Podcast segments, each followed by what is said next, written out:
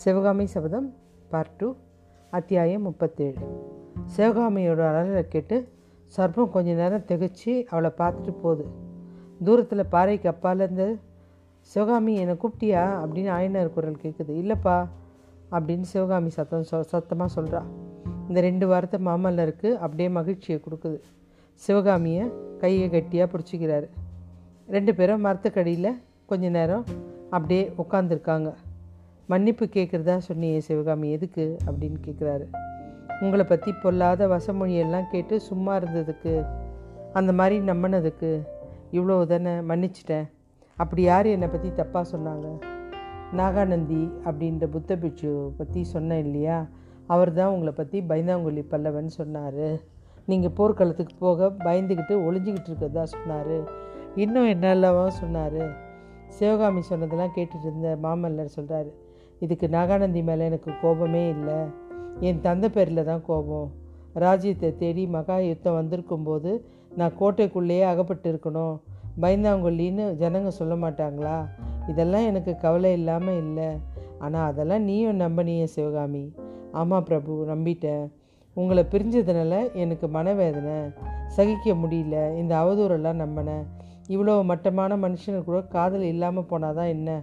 அப்படின்னு ஒரு மனசில் என்னவே நினச்சிட்டேன். ஆனாலும் என் வெளி மனசு அப்படி நம்பிச்ச தவிர என் உள் மனசு இதெல்லாம் பொய்யா இருக்கக்கூடாதா மாமல்லர் வீரபுருஷனாச்சே அவருடைய காரதலுக்கு நீ பாத்திரமானவ இல்லையா? அதனால் அவரை பற்றி தாழ்வாக நினைக்கிறியே? இதனுடைய நீச குணம் உன்னுடைய இதயம் எனக்கு இடிச்சு அப்படின்னு சொல்லிக்கிட்டே இருக்கு எனக்கு என்னுடைய இதயம். அப்படின்னு பிரபு என்னை மன்னிச்சிருங்க அப்படின்றா. சிவகாமி உன்னை மன்னிக்கிறதுக்கு குற்றம் எதுவுமே நீ செய்யலை. அவ்வளோ மனவேதனையும் உன்னை ஆளாக்குனதுக்கு நான் தான் மன்னிப்பு கேட்கணும். இனிமேல் என்ன அத்தகைய அவதூறுலாம் நம்ப மாட்டேன்ல அப்படின்னு கேட்குறாரு. ஒரு நாளும் நம்ப மாட்டேன் பிரபு. அந்த புத்த பிட்சியை மறுபடியும் பார்க்கணுந்தா அவரை லேஸில் விட மாட்டேன் அப்படின்றா சிவகாமி. திடீர்னு ஏதோ நினச்சிக்கிட்டோமா பிரபு?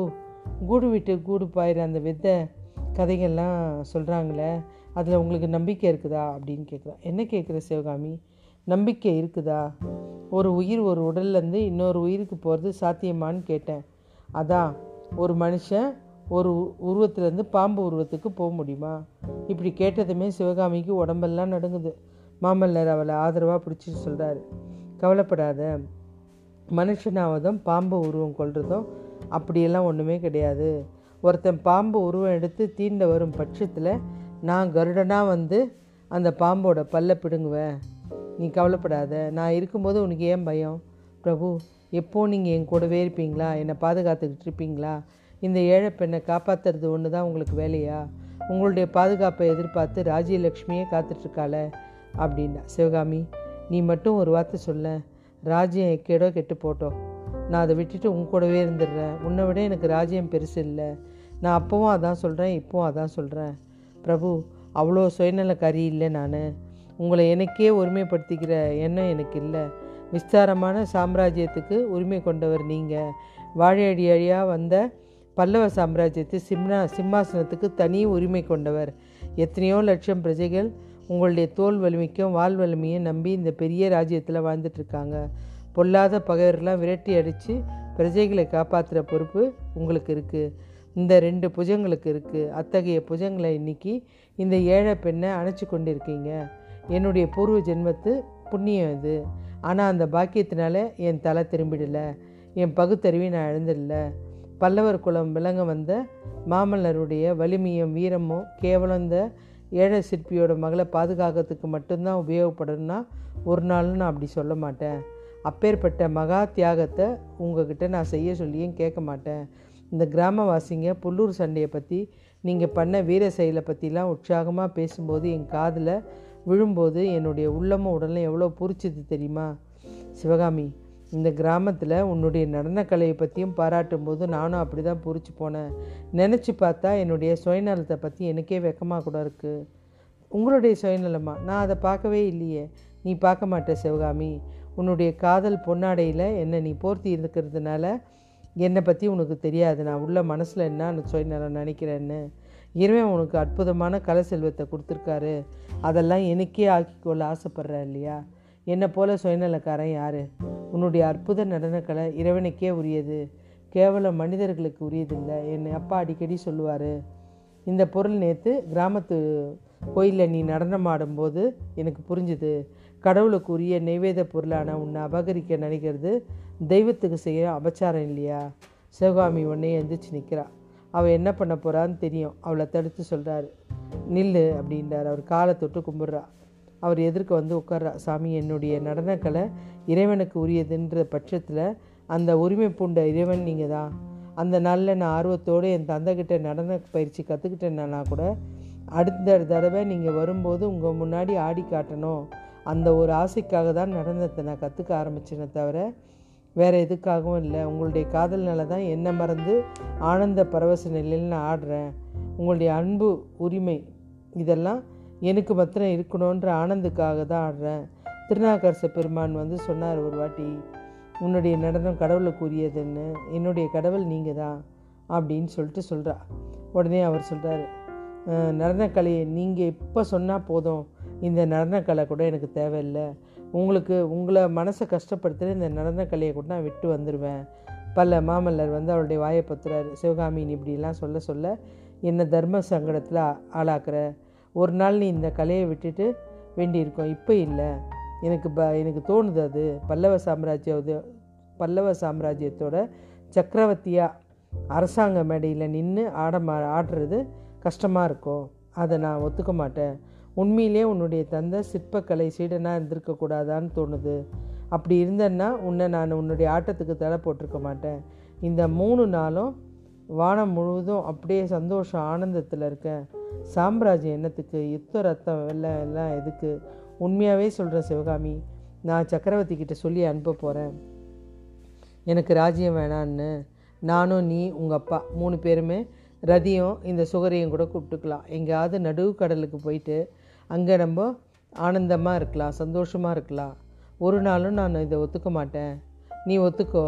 நான் ஒத்துக்கவே முடியாது சிவகாமி சொல்கிறா கதைகளில் காவியங்களில் கேட்டிருக்கேன்.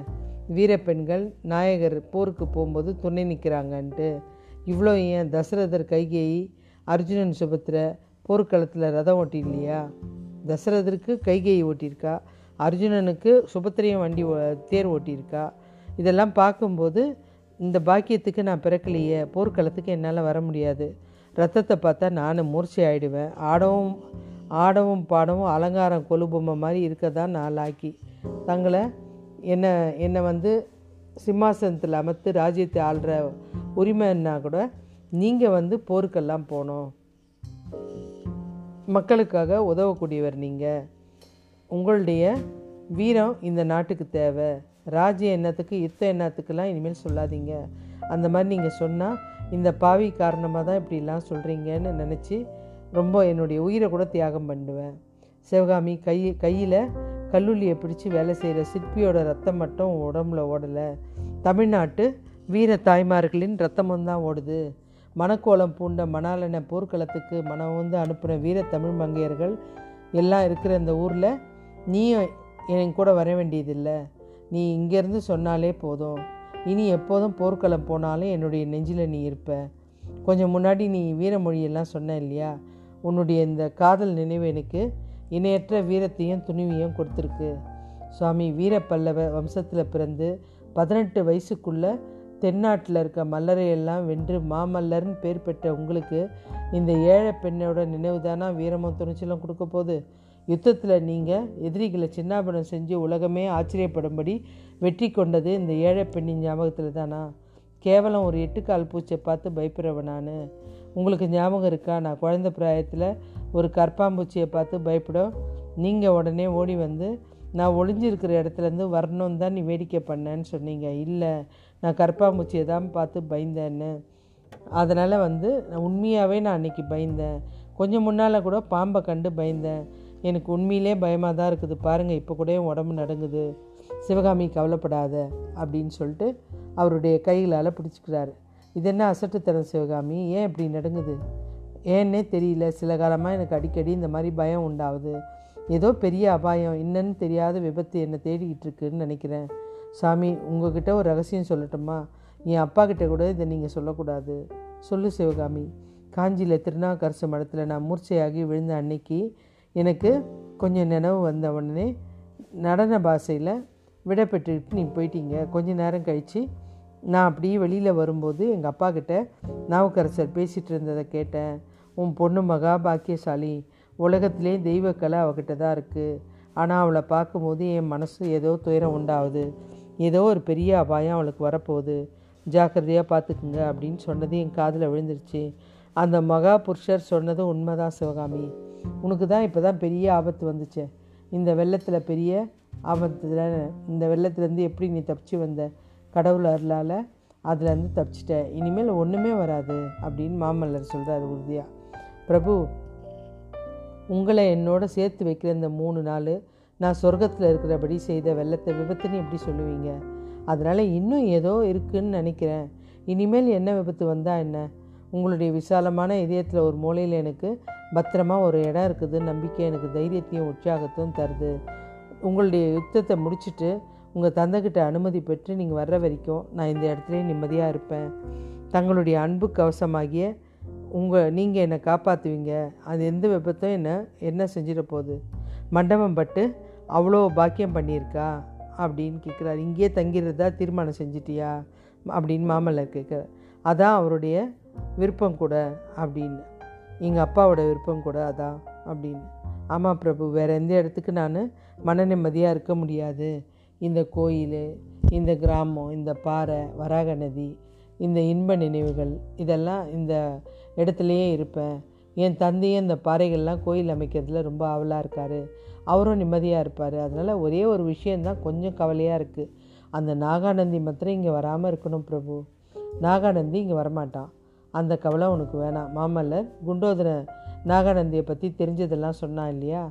அதை வச்சு உறுதியாக சொல்கிறாரு ஆனால் அந்த சமயத்தில் அவங்க பேசிகிட்டு இருக்கும்போது பாறை பின்னாடி ஒளிஞ்சிட்ருக்க புத்த பிட்சுவோட உருவம் மெதுவாக அப்பால் போகுது. சிவகாமி சபதம் அத்தியாயம் முப்பத்தேழு முடிந்தது.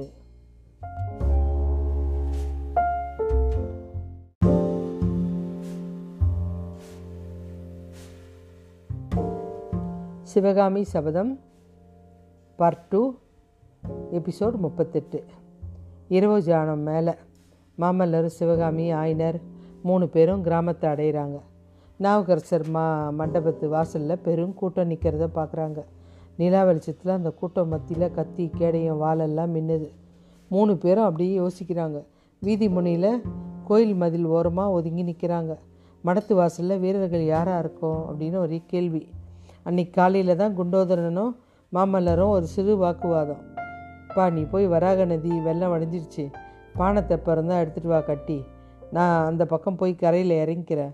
நீ என்னை விட்டுட்டு இங்கே வந்துடு இந்த சிவகாமிக்கும் ஆயினருக்கும் துணியாக இந்த மண்டபம் பட்டு கிராமத்திலே இருந்துக்கோ கொஞ்ச நாளைக்கு அப்படின்னு சொல்லிட்டு மாமல்லர் சொல்கிறாரு குண்டோதரன் அதுக்கு மறுத்துட்டான். நான் முதல்ல அக்கறைக்கு போகிறேன் பல்லவ சைத்தன்யத்தை பற்றி தகவல் விசாரிக்கிறேன். அதுக்கப்புறம் நான் என்ன செய்யறதுன்னு முடிவு செய்கிறேன் அப்படின்றான். மாமல்லருக்கு இது பிடிச்சிருக்கு. சரி பார்த்துக்கோ ஒரு நாள் நான் சிவகாமி கூட இருக்கிற மாதிரி இருக்கும் பரவாயில்ல அப்படின்னு சந்தோஷத்தோடு ஒத்துக்கிறாரு. ஆனால் அன்னைக்கெல்லாம் அவருக்கு அடிக்கடி அதே தான் ஞாபகம். சாயங்காலம் ஆக ஆக குண்டோதரன் வந்திருப்பானா? எத்தனை நேரம் நம்ம இப்படியே உட்காந்துருக்கிறது சும்மா? அப்படின்னு அவர் மனசில் அந்த எண்ணம் வந்துகிட்டே இருக்குது சிவகாமி கிட்ட பேசிகிட்டு இருக்கும்போதும் குண்டோதரன் எதுக்குள்ளே வந்திருப்பானா? செய்தி ஏதாவது எடுத்துகிட்டு வந்திருப்பானா? அப்படின்னு யோசிச்சுட்டே தான் இருந்தார். இப்போ மண்டபம் வாசலில் கூட்டத்தை பார்த்ததுமே அதில் வாள் வேலு எல்லாம் பார்த்ததுமே அவர் மனசில் பல கேள்வி. யார் இவங்க? பகைவர்களா? பல்லவ வீரர்களா? பல்லவ வீரர்களாக இருந்தால் இங்கே ஏன் வந்தாங்க? தெரியலையே. திடீர்னு நம்மளை பார்த்ததுமே கோஷம் எதனா எழுப்புனாங்கன்னா கிராமவாசிங்க தெரிஞ்சிடும் எல்லாருக்கும். அப்புறம் கொஞ்சம் சிரமமாயிடும் அப்படின்னு மனக்கலக்கம் வர இந்த காரணத்துக்கெல்லாம் தெரிஞ்சுட்டு யோசிக்கும்போது ஐனர் சொல்கிறார் பிரபு நீங்கள் இங்கே சிவகாமி கூடவே இந்த மறைஞ்சி இங்கே நில்லுங்க இந்த வரேன் அப்படின்னு போகிறார் சிவகாமியும் மாமல்லரும் கோயில் ஓரத்தில் மதில் சுவத்துக்கிட்ட நிற்கிறாங்க மேலே மந்தார இலை அடியில் நிற்கிறாங்க அப்போ மாமல்லர் மண்டபத்து வாசலில் நிற்கிற அந்த கூட்டத்து சத்தத்தை காது கொடுத்து கவனமாக கேட்குறாரு கலகலன்னு எழுந்த அந்த பேச்சு ஓசை பரஞ்சோதியோட குரல் கலின்னு கேட்குது கிராமவாசி பலர் தளபதி தளபதி அப்படின்னு பேசுகிறது தெரியுது.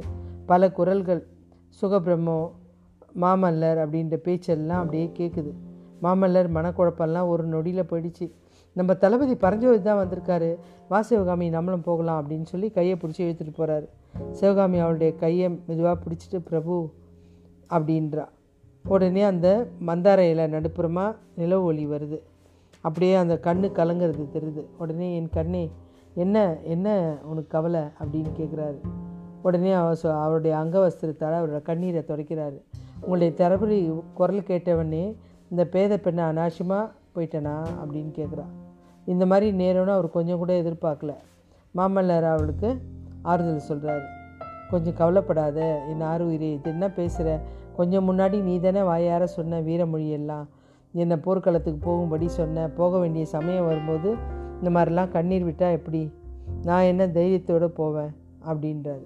சிவகாமி அழகிய முகவாயை பிடிச்சி தூக்கி பார்க்குறாரு. பார்த்துட்டு சொல்கிறாரு நீ கவலைப்படாத அப்படின்றாரு. கண்ணீரை நான் துடைக்க நான் இருக்கேன் அப்படின்னு ஏ சொல்கிறாரு அழவாத அப்படின்னு. உடனே அவன் சொல்கிறா என்னை மறந்துட மாட்டிங்களே? மற்ற ம யானை மேலே ஏறி யுத்த களத்துக்கு சத்துருக்களை தும்சம் செய்யும் போதும் அகில சாம்ராஜ்யத்தில் சக்கரவர்த்தியாக மணிமுடி தடுத்து ரத்தன சிங்காசனத்தில் அமரும் போதும் இந்த ஏழை சிற்பியோட முகத்தை மறக்காமல் இருப்பீங்களா? அப்படின்னா மாமல்லர் சொல்கிறாரு பூர்ணச்சந்திரனை காமிக்கிறார். சிவகாமி அதோ நிலவு பாரு. தெரியுதா? இந்த நிலவு சாட்சியாக சொல்கிறேன் இந்த ஜென்மத்தில் நான் உன்னை மறக்க மாட்டேன். அந்த வாக்குறுதியை நான் கண்டிப்பாக கொடுக்குறேன். நான் முயன்றாலும் அது முடியாது. உன் மனசில் காரணமின்றி தோன்றும் அந்த பீதி ஏதாவது உண்மை காரணம் இருக்கும்னா அது ஒரு வேளை என்னுடைய மரணமாக கூட இருக்கலாம். ஐயோ நான் அப்படிலாம் சொல்லலை. ஒரு நாள் அப்படி நேராது அப்படின்னு அழுகுறா. உடனே அவன் சொல்ல அப்படி நேரலன்னா நான் உன்னை மறக்கிறதுக்கு என்ற பேச்சுக்கே இடமில்லை.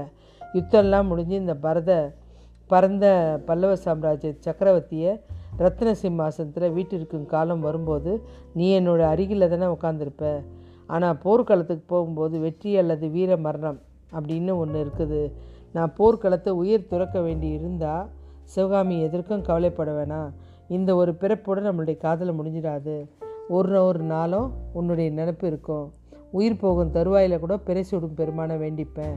இந்த புண்ணிய பாரத பூமியில் இந்த பெண் எங்கே பிறந்திருக்காளோ அந்த இடத்துக்கு நான் தேடி வந்துடுவேன் என் தங்க விக்கிரகம் எங்கே இருக்கோ அதை நான் தேடி வந்துடுவேன் அப்படின்னு சொல்லிட்டு சொல்கிறா பிரபு அப்படின்றா. அந்த வாக்குறுதி போதுமா? திருப்தி அடைவியா?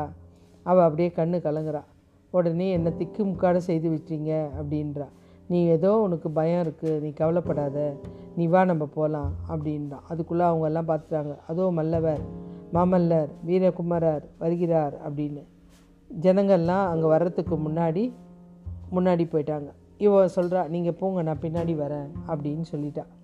சிவகாமி சபதம் அத்தியாயம் முப்பத்தி எட்டு முடிந்தது.